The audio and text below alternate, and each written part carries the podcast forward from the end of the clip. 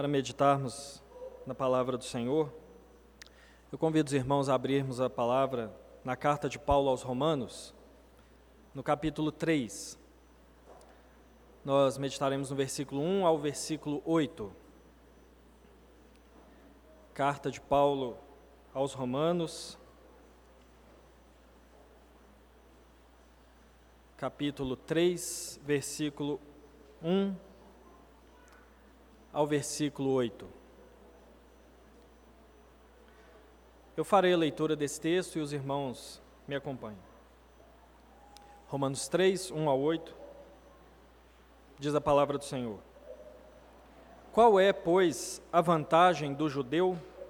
Ou qual a utilidade da circuncisão? Muita, sob todos os aspectos, principalmente porque aos judeus foram confiados os oráculos de Deus. E daí, se alguns não creram, a incredulidade deles virá a desfazer a fidelidade de Deus? De maneira nenhuma. Seja Deus verdadeiro e mentiroso todo homem, segundo o que está escrito, para seres justificados nas tuas palavras e venhas a vencer quando fores julgado. Mas, se a nossa injustiça traz a lume a justiça de Deus, que diremos? Porventura será Deus injusto por aplicar a sua ira? Falo como homem. Certo que não. Do contrário, como julgará Deus o mundo? E se por causa da minha mentira fica em relevo a verdade de Deus para a sua glória, por que sou eu ainda condenado como pecador? E por que não dizemos, como alguns caluniosamente afirmam que o fazemos? Pratiquemos males para que venham bens, a condenação destes é justa. Vamos orar mais uma vez? Senhor, nós nos colocamos humildemente diante da tua palavra, reconhecendo, ó Deus, a tua palavra como fonte de toda verdade, reconhecendo, ó Deus, a tua palavra como fonte de conhecimento sobre o Senhor. Nós reconhecemos, ó Deus, a nossa dependência do Teu Espírito Santo, da iluminação do Teu Espírito, para entender a Tua palavra. Nós conseguimos, ó Deus, entender o texto que lemos, as palavras, o sentido delas. Mas, ó Deus, precisamos da iluminação do Teu Espírito Santo para que elas façam sentido a nós, para que elas nos transformem, nos constranjam, nos deem, ó Deus, um conhecimento além de um conhecimento meramente intelectual, mas uma vida impactada pelo Senhor.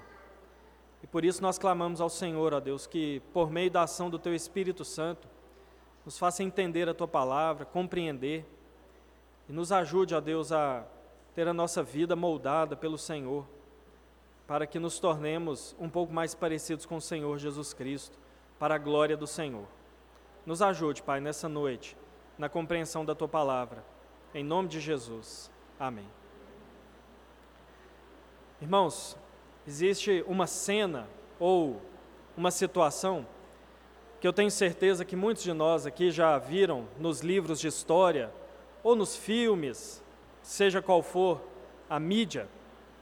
Mas existe aquele, aquela ideia de que quando os portugueses chegaram no Brasil, ou os colonizadores chegaram em algum lugar é, onde havia apenas nativos, existe aquela ideia de que os colonizadores foram trapaceiros.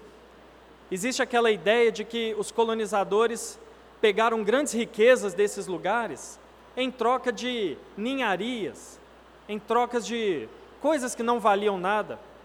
Especificamente aqui no Brasil, eu já vi isso em filmes, em livros, os portugueses retratados como aqueles que levaram muita árvore de pau-brasil para fora e outras riquezas, e trocaram com os nativos aqui do Brasil algumas coisinhas, um espelhinho para eles se verem e achavam, achavam aquilo o máximo, trazendo aquela ideia assim: poxa vida, passaram a perna nos nativos.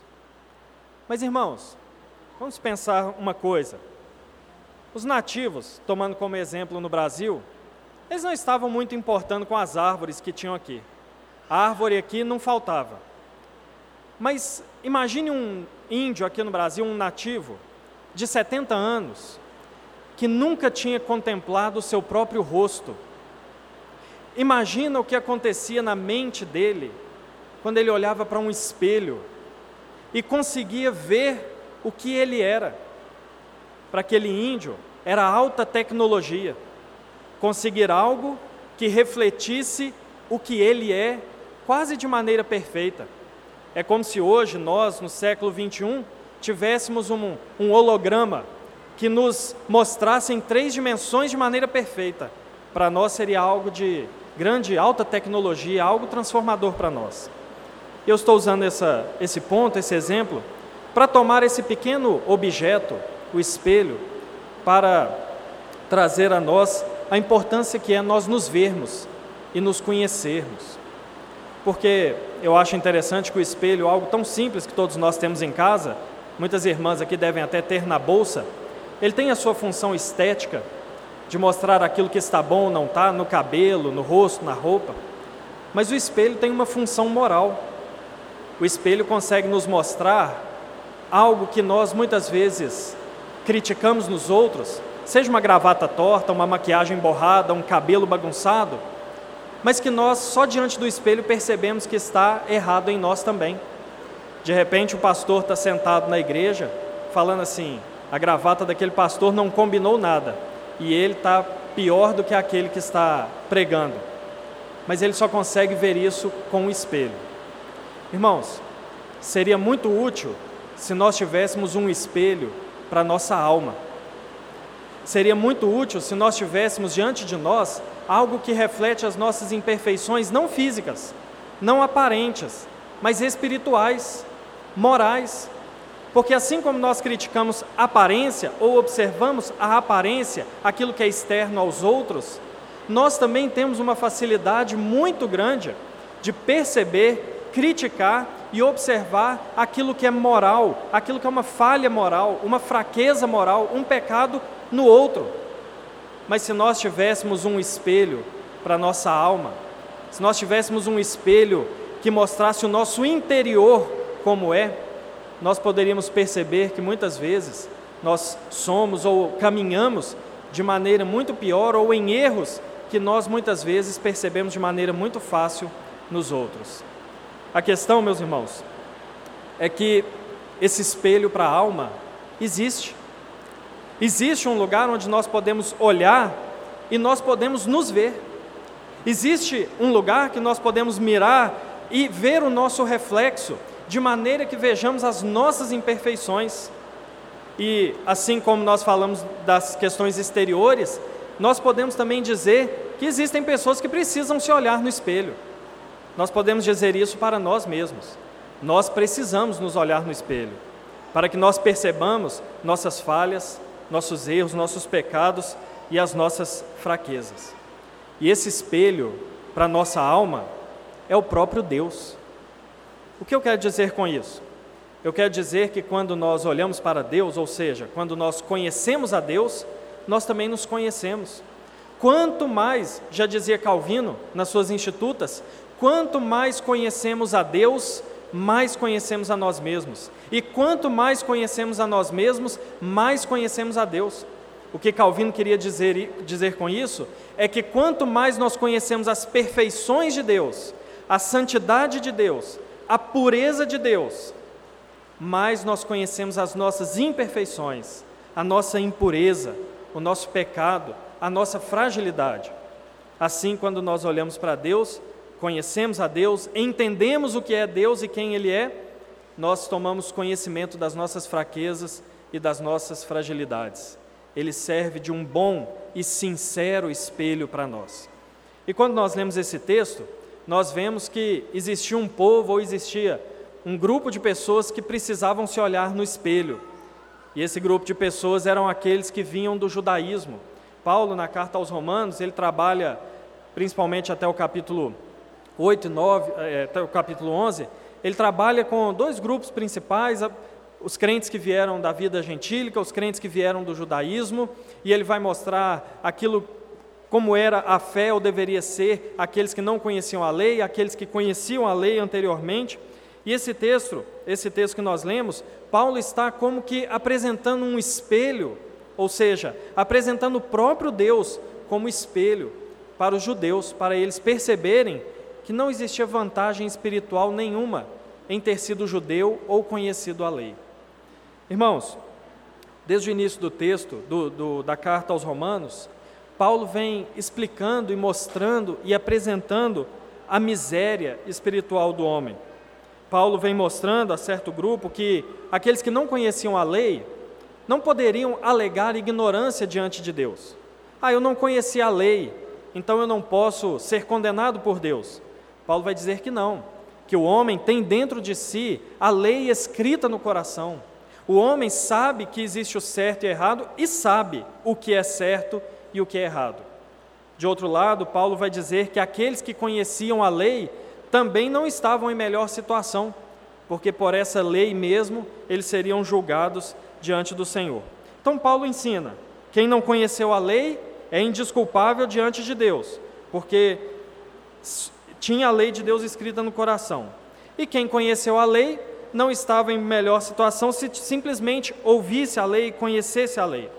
Paulo vai dizer, por fim, no capítulo 2, que judeu mesmo, ou seja, povo de Deus, e circuncisão mesmo, o sinal do pacto que valiam, não eram aqueles exteriores, mas os espirituais. Enfim, nós chegamos no capítulo 3, no início do capítulo 3, e parece que Paulo vai mostrar algo diferente disso. Parece que Paulo vai mostrar que o judeu tinha certa vantagem em relação aos gentios pela primeira afirmação que Paulo faz no versículo 1, ele diz assim: Qual é, pois, a vantagem do judeu? Ou qual é a utilidade da circuncisão? E no versículo 2 ele diz: Muitas, sob todos os aspectos.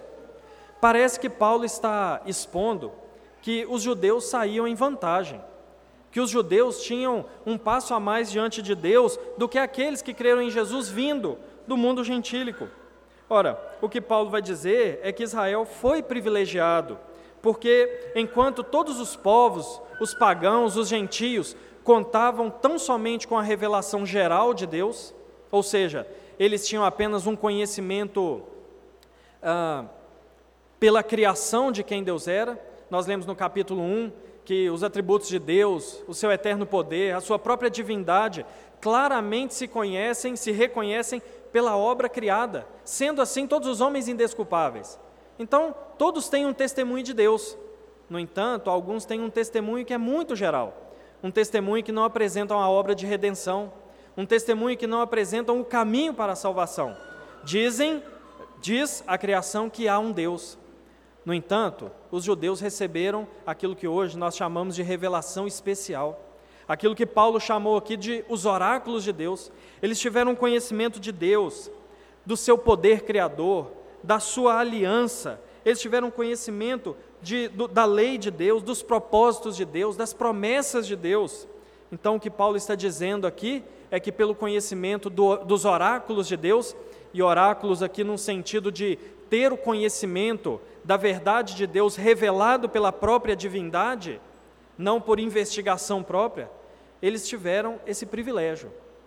Os judeus, o povo de Deus, teve um conhecimento a mais, um conhecimento além, que extrapolou todo o conhecimento que qualquer outro povo podia ter. Parece uma vantagem, e é o que Paulo começa dizendo. Mas o que Paulo vai dizer é que essa vantagem, na verdade, ela não se tornou em vantagem, porque ela não foi devidamente aproveitada. Leia comigo o versículo 9 do capítulo 3. Diz assim: Que se conclui: Temos nós, judeus, qualquer vantagem? Não, de forma nenhuma, pois já temos demonstrado que todos, tanto judeus como gregos, estão debaixo do pecado. Então, irmãos, veja o que Paulo faz. Paulo se volta para aqueles irmãos que, para, aqueles, para aquelas pessoas que pensavam ter vantagem sobre outros, e Paulo diz assim: bom, há vantagem? Receberam a lei, receberam o conhecimento de Deus, receberam a revelação de Deus, receberam o conhecimento das promessas, mas depois Paulo diz: não, não há vantagem alguma. Por que Paulo faz essa mudança? Obviamente, no versículo 1, ele está trazendo uma questão retórica, não afirmando de fato a vantagem, mas por que essa mudança? Por que, que a conclusão de Paulo é que não havia vantagem para o judeu? Por aquilo que está exposto no versículo 3 ao versículo 8. O que Paulo vai dizer e o que Paulo vai fazer é mostrar que tão somente o conhecimento intelectual da lei não era suficiente para dar vantagem. Ao contrário, o mero conhecimento, ele apenas trazia a revelação da pecaminosidade. Ele meramente trazia a revelação de quem eles eram, pecadores. O que Paulo faz é pegar aquelas pessoas que se achavam com uma vantagem a mais, trazer um espelho e colocar diante delas e mostrar que não havia vantagem para elas, não havia estar em melhor situação, tão somente pelo simples conhecimento intelectual da revelação de Deus. Meus irmãos, o que Paulo mostra para esses crentes? O que Paulo e a palavra de Deus nos mostram nesses versículos? Que quando nós conhecemos a Deus, nós temos um reflexo muito real e muito verdadeiro de quem nós somos. E esse reflexo não é nada bom, não é nada animador quando nós olhamos para Deus e conhecemos as suas perfeições. Não é nada que deve causar em nós tanto impacto ou tanto, tanta alegria, porque conhecer a Deus e sua perfeição é conhecer a nossa imperfeição. Por exemplo, conhecer a fidelidade de Deus é conhecer a nossa incredulidade e a incredulidade humana. Paulo diz nos versículos 3 e 4: E daí? Se alguns não creram, a incredulidade deles virá a desfazer a fidelidade de Deus? De maneira nenhuma. Seja Deus verdadeiro e mentiroso todo homem, segundo está escrito, para seres justificado nas suas palavras e venhas a vencer quando fores julgado. A primeira questão, a primeira primeiro reflexo que Paulo mostra para aqueles crentes e que a palavra de Deus nos mostra é quanto à postura de Israel diante dos oráculos de Deus. Ora, se foi vantagem conhecer a revelação de Deus, a postura do povo de Israel foi desvantagem para eles, porque conhecendo tudo que Deus fez, as promessas, gerações inteiras não creram na palavra. Nós conhecemos muito bem a história de Israel, a começar do seu início no deserto, após o êxodo, a saída no Egito. Nós sabemos muito bem que uma geração inteira, salvo duas famílias, dois clãs, que tombaram no deserto por incredulidade. Logo, o conhecimento para eles não foi vantagem alguma. Mas o conhecimento da fidelidade de Deus mostrou e tornou claro o coração incrédulo que eles tinham. Mas será que essa aliança, por causa da incredulidade de parte do povo, seria rompida? De maneira nenhuma. Deus se manteria fiel às suas promessas a incredulidade não impediu Deus de ter um povo para si e de cumprir o seu propósito de ter para si esse povo. Mas de outro lado, não somente por fazerem parte do povo de Israel, eles não estariam salvos? Certamente que não também. Deus se manteria fiel à sua promessa de salvação, mas Deus também manteria-se fiel à sua promessa de condenação. Porque Deus é fiel em todos os lados. Quando Deus fala que vai fazer um povo para si e vai salvar, ele cumpre a sua palavra, ele é fiel e ele toma para si um povo. Mas quando Deus diz que a incredulidade leva à condenação, ele permanece fiel da mesma maneira e condena aqueles que permanecem incrédulos diante da sua palavra. Então, meus irmãos, para reafirmar a fidelidade de Deus, o que Paulo faz é trazer palavras que nós lemos durante a liturgia do culto do Salmo 51, principalmente o versículo 4, Salmo de Davi, quando na sua confissão ele diz que o Senhor é justo no julgar, que o Senhor é justo quando proclama o seu juízo. O versículo 4 que nós temos é um pouco diferente do Salmo 51 e do versículo 4, pela versão que Paulo cita, né, provavelmente a Septuaginta, mas o sentido é a mesma coisa, de que Deus, ao proclamar condenação sobre o pecado, ele não está sendo nada mais, nada menos do que fiel à sua própria palavra. Então, quando nós conhecemos a Deus e olhamos para Deus, o que nós vemos na revelação, na sua autorrevelação, é a sua fidelidade, é a sua permanência na sua palavra. E é justamente a fidelidade de Deus ela é um dos atributos que coloca certa limitação em Deus. Eu explico o que quero dizer isso. É a fidelidade de Deus que nos ensina que Deus não pode negar a si mesmo. Às vezes as pessoas dizem que Deus pode tudo, mas o correto né, é dizermos que Deus pode fazer tudo que Ele quer. Tem coisas que Ele não quer e Ele não vai fazer. Então Deus não pode negar a si mesmo. Deus não pode ser infiel. Deus não pode deixar de cumprir algo que Ele prometeu que cumpriria. Então, a fidelidade de Deus faz com que Deus não deixe de cumprir suas promessas quanto à salvação ou quanto à condenação, não inocenta o pecador, não comunga com o pecado, porque Deus é fiel. E é por causa da fidelidade de Deus que os ímpios e incrédulos devem tremer diante da palavra. E é por causa da fidelidade de Deus que aqueles que creem em Jesus podem descansar de maneira grata no Senhor, porque o Senhor é fiel. Na verdade, a história do povo de Israel nada mais é do que a história ou a demonstração histórica da fidelidade de Deus, porque ele prometeu morte em caso de pecado, o que aconteceu, mas também prometeu salvação para pecadores. O que nós vemos é a história da fidelidade de Deus quando ele preserva Noé, quando ele chama Abraão, quando ele escolhe Jacó, liberta Israel, preserva o povo no deserto, envia o exílio, mas retira de lá um remanescente. Tudo isso para manter a sua promessa de salvação e de ter para si um povo. Essa é a fidelidade de Deus: prometer e cumprir, dar a sua palavra e levar a sua palavra até o final. Mas o que reflete do ser humano, o que é conhecido do homem quando nós conhecemos a fidelidade de Deus, é justamente a sua incredulidade. E Paulo não contrasta aqui com a infidelidade, mas com a incredulidade.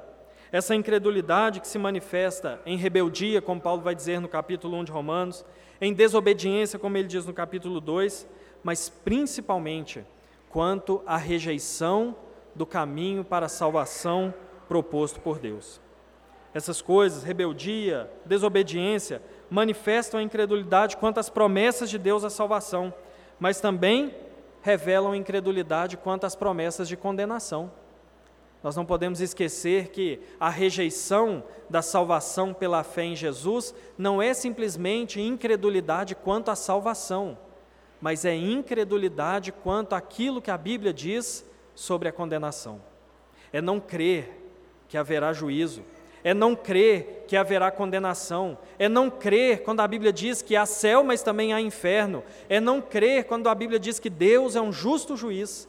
Assim se manifesta a incredulidade diante da fidelidade de Deus. E isso, meus irmãos, infelizmente, tem sido propagado e talvez crescente em certos meios evangélicos, quando as palavras de, quando as palavras de juízo de Deus são claramente desmentidas, são claramente afrontadas e dizendo que tudo isso foi uma questão apenas histórica e que um Deus de amor não tem condições de condenar. Isso é incredulidade na palavra de Deus. Meus irmãos, essa rejeição da salvação não é simplesmente ignorância, é rebeldia, é incredulidade. Por isso que Paulo diz em Romanos capítulo 1, versículo 32, que aqueles que, que fazem e promovem todo tipo de pecado sabem que haverá o juízo, sabem que haverão de prestar contas, mas se permanecem incrédulos diante de Deus. Portanto, a primeira coisa que o texto nos apresenta de Deus, sobre o nosso Deus, aquilo que ele revela de si mesmo, é que ele é fiel à sua palavra. Promete salvar e salva. Promete condenar e condena. Mas o que o ser humano revela de si mesmo diante de tanta fidelidade é muita incredulidade. É um coração duro, obstinado e rebelde contra o Senhor, não crendo na sua salvação e também não crendo na sua condenação. Paulo coloca mais uma característica de Deus que reflete uma característica humana que é a justiça de Deus, que reflete a injustiça humana. Paulo diz nos versículos 5 e 6: Mas se a nossa injustiça traz a lume a justiça de Deus, que diremos? Porventura será Deus injusto ao aplicar, por aplicar a sua ira? Falo como homem. Claro que não. Do contrário, como Deus julgará o mundo?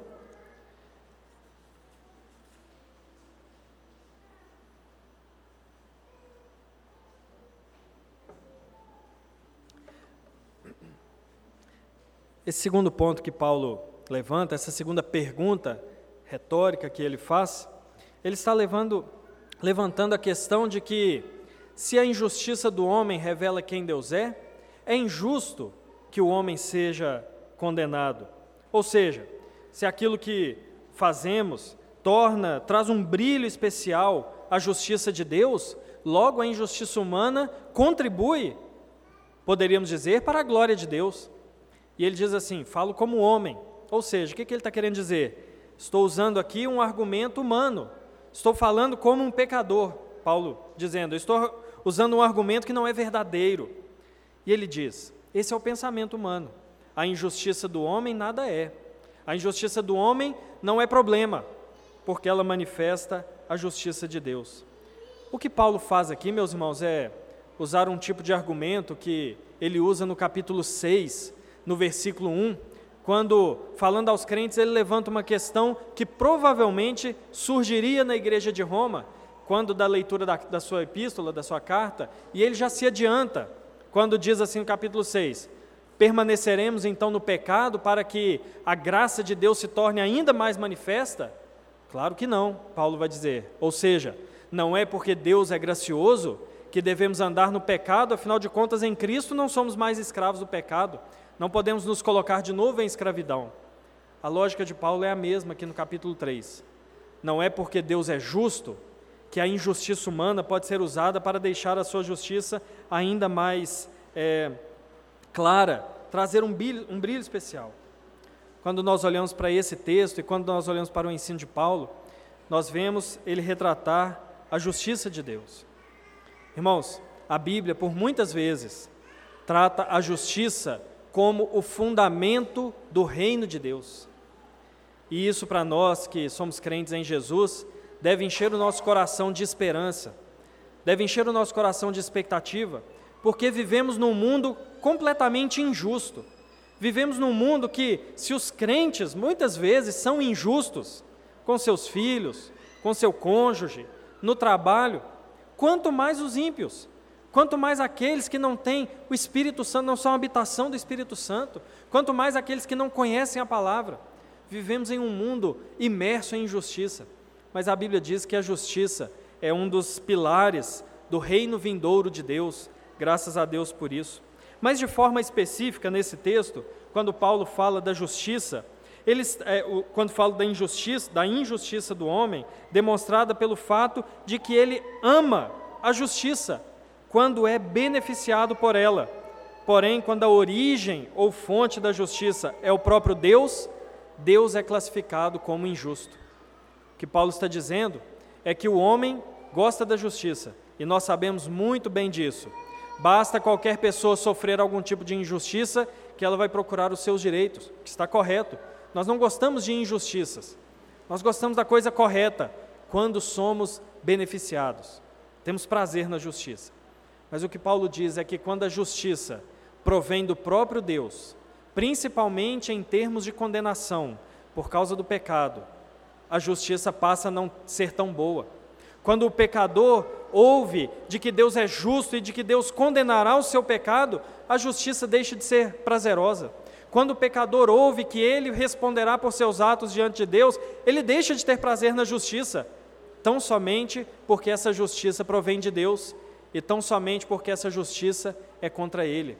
Então, Paulo, que vem falando da lei de Deus, do conhecimento da lei de Deus, de que apenas conhecer a lei de Deus não é suficiente, ele se volta para aqueles que conheciam muito bem a lei de Deus, mesmo que não crescem, e diz que para esses a justiça de Deus de condenação não é assim tão agradável.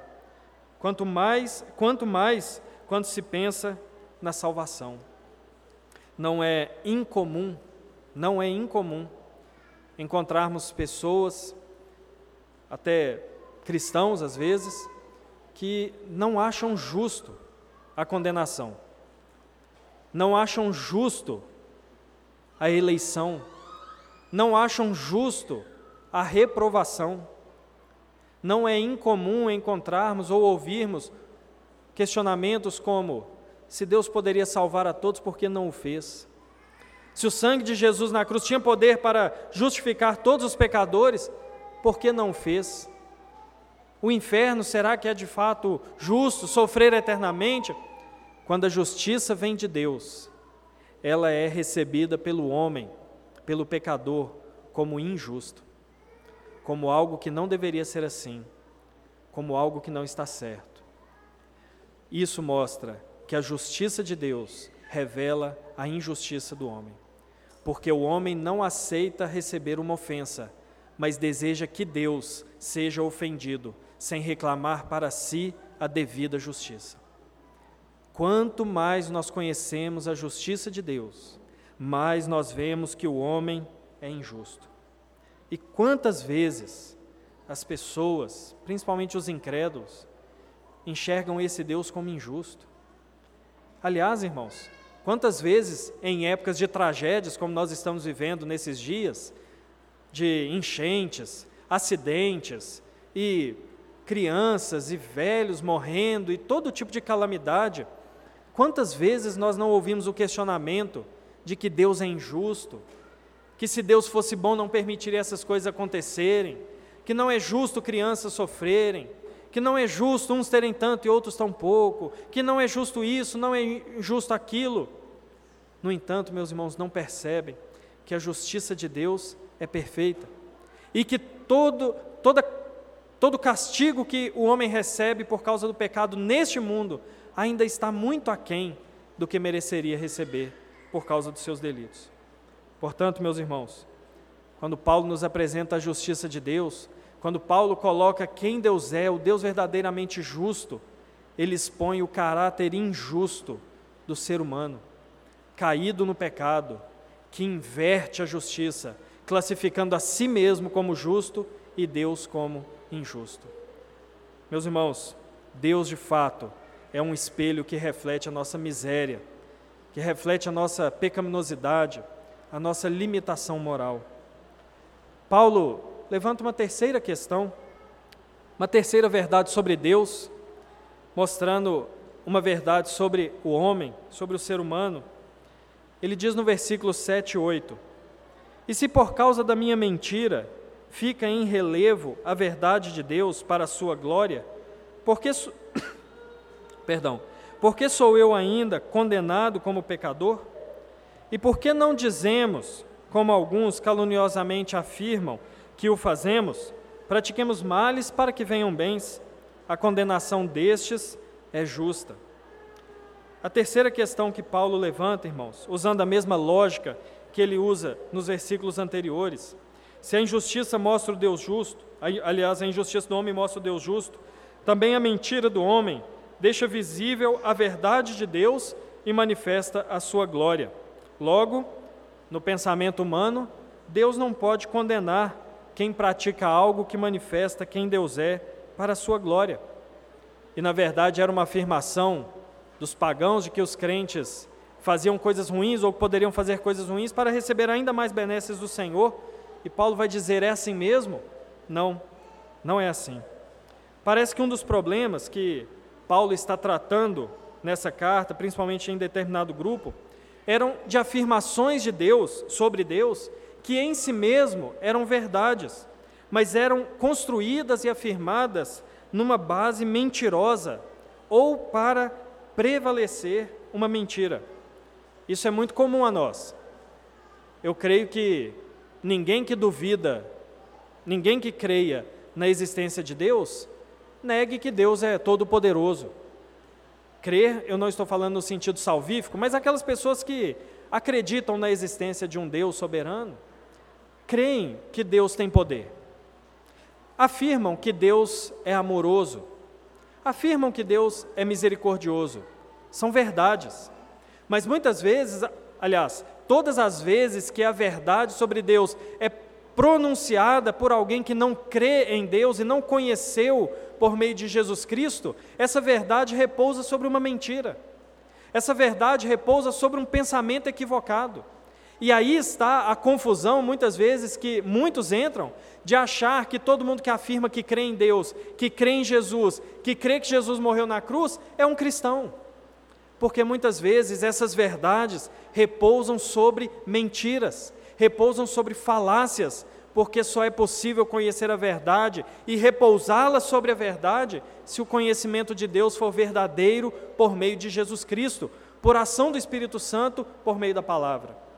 Então não é simplesmente afirmar qualquer verdade sobre Deus que é de fato uma verdade. E parece que o problema que Paulo enfrenta aqui é esse. Afirmava-se sim a graça de Deus, mas como um pretexto para o pecado. Afirmava-se sim que Deus era gracioso, mas para quê? Para promover uma vida na licenciosidade. Afirmava-se sim a glória de Deus, mas com o pretexto de permanecer numa vida de mentira. Inclusive, quanto à diferença entre judeus e gentios, que, que é um dos problemas que Paulo trata aqui, defendia-se a revelação de Deus e a sua aliança com Abraão e os patriarcas, mas sob o pretexto de defender a superioridade de uns diante de Deus em detrimento de outros, como se uns precisassem mais de fé do que outros, mesmo que não fossem fiéis à palavra e ao Evangelho. De modo, meus irmãos, que o que Paulo diz aqui é que a verdade de Deus, e a verdade de Deus está ligada às Escrituras, porque é nas, são nas Escrituras onde nós conhecemos a verdade de Deus, onde nós conhecemos, se pudéssemos ser redundantes, a verdadeira verdade sobre Deus, não que existam mais verdades, mas a, a verdade repousando sobre bases verdadeiras, que é, conhecido, que é conhecido nas Escrituras, que Deus dá a si mesmo. Pelas Escrituras é que se pode saber que Deus diz sobre si mesmo é verdade, mas não somente sobre Ele, também sobre nós, também sobre a criação, também sobre os seus propósitos. Como consequência, a verdade de Deus provê àqueles que nela creem segurança, provém fé ou fortalecimento na fé, sabendo que a Bíblia apresenta a verdade de Deus sabendo que a revelação apresenta a verdade de Deus. Mas a verdade de Deus, conforme Paulo diz, revela a mentira do homem. A verdade de Deus, aquilo que está nas Escrituras e está manifesto na criação, como o próprio Paulo diz, não pode ser destruída pelo homem, mas ela pode ser negada, pode ser distorcida. Por exemplo, negam a existência de Deus. Mas, para sermos bem sinceros, nem aqueles que afirmam que Deus não existe conseguem provar para si mesmos, não é nem para os outros, não conseguem provar para si mesmos que Deus não existe, porque a verdade de Deus não pode ser destruída. Trocam a criação por uma origem caótica do universo, mas todos vivem e desejam um mundo organizado, tranquilo, tudo no seu lugar.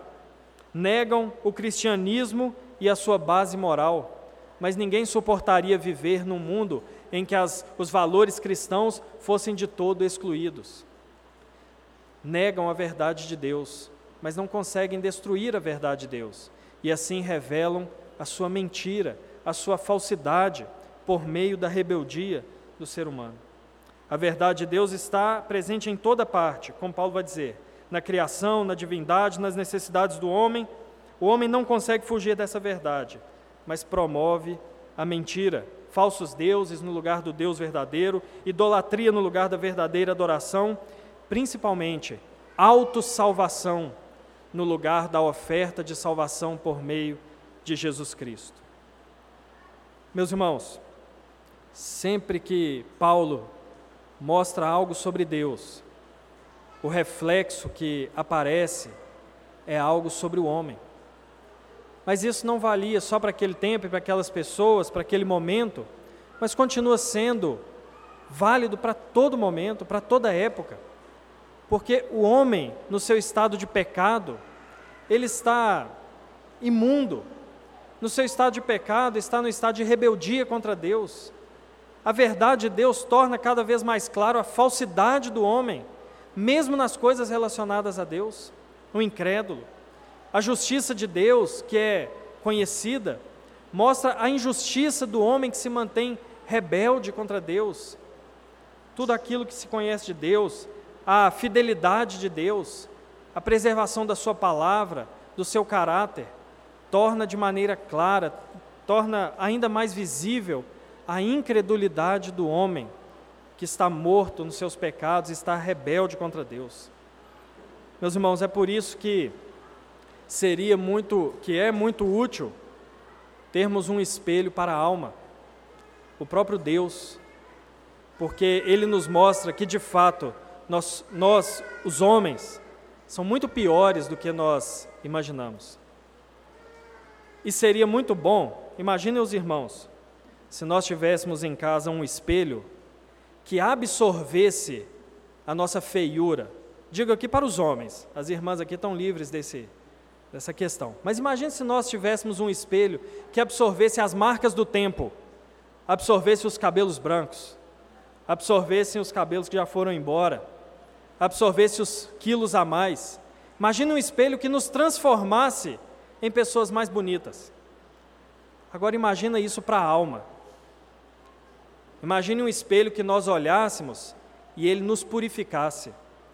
Imagine um espelho que nós olhássemos e nós nos tornássemos belos, verdadeiros, deixássemos de ser incrédulos, deixássemos, deixássemos de ser injustos. Imagina que maravilha, irmãos. Pois graças a Deus que esse espelho também existe. E esse espelho é o Senhor Jesus. Porque ele absorveu a nossa feiura espiritual. Abra comigo Isaías 53.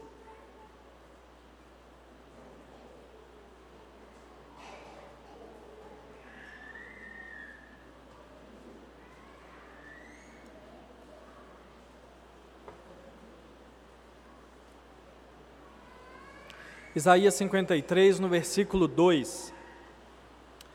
Um texto que faz referência ao Messias, que na época de Isaías viria, e fala sobre o Senhor Jesus que veio. Não tinha aparência, aliás, versículo 2: porque foi subindo como renovo perante ele e como raiz de uma terra seca. Não tinha aparência nem formosura. Olhámo-lo, mas nenhuma beleza havia que nos agradasse. Meus irmãos, as palavras proféticas de Isaías sobre o Messias, aquele que viria trazer salvação, obviamente não estão falando de questões apenas estéticas. Isaías não está dizendo que o Messias seria uma pessoa de aparência ruim, aparência feia. Não é isso que Isaías está dizendo.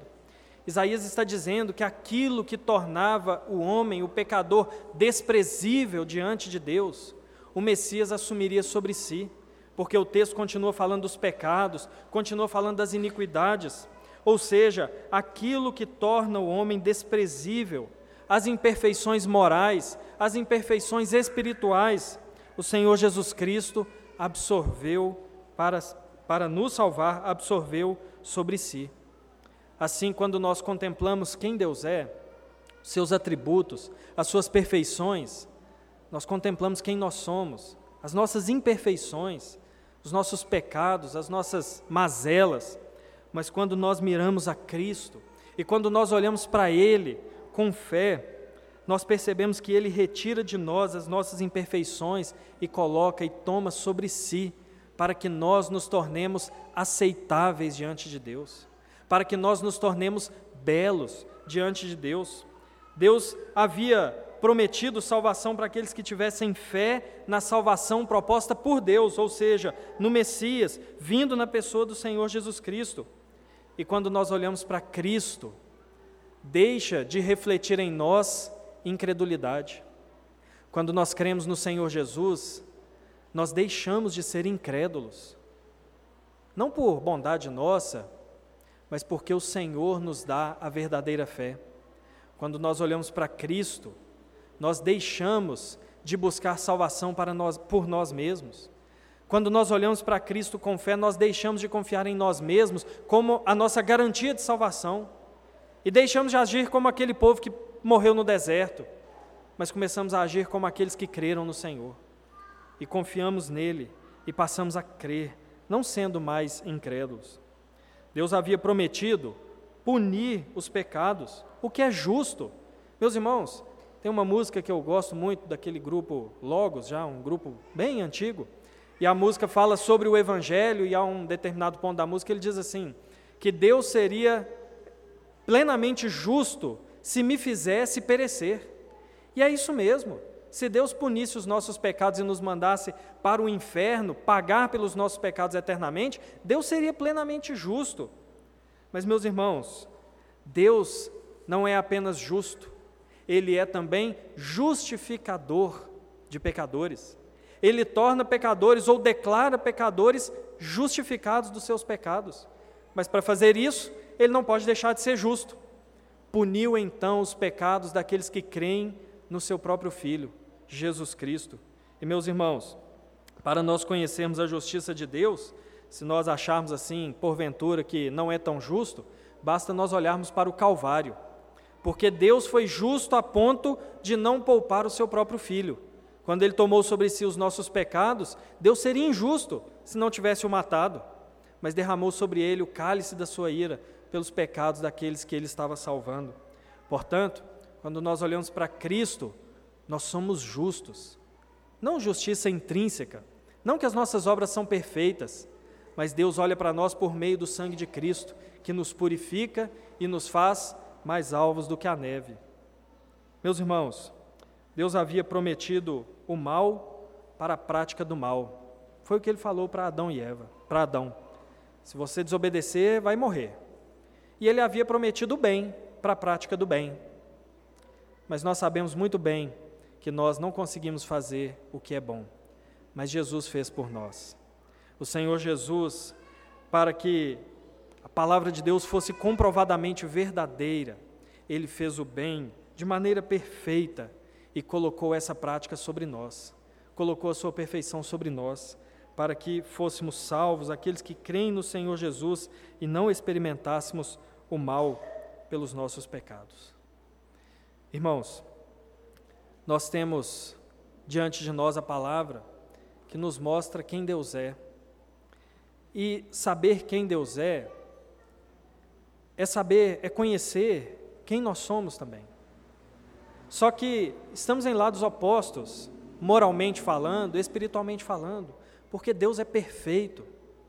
E nós somos completamente imperfeitos, castigados pelo pecado e pelas suas consequências. Mas olhar para Cristo com fé, crer em Jesus Cristo como nosso Senhor e Salvador, faz com que nós nos aproximemos de Deus por meio do seu Filho Jesus Cristo. Como diz Paulo em Timóteo, só existe um mediador entre Deus e os homens, Jesus Cristo, homem.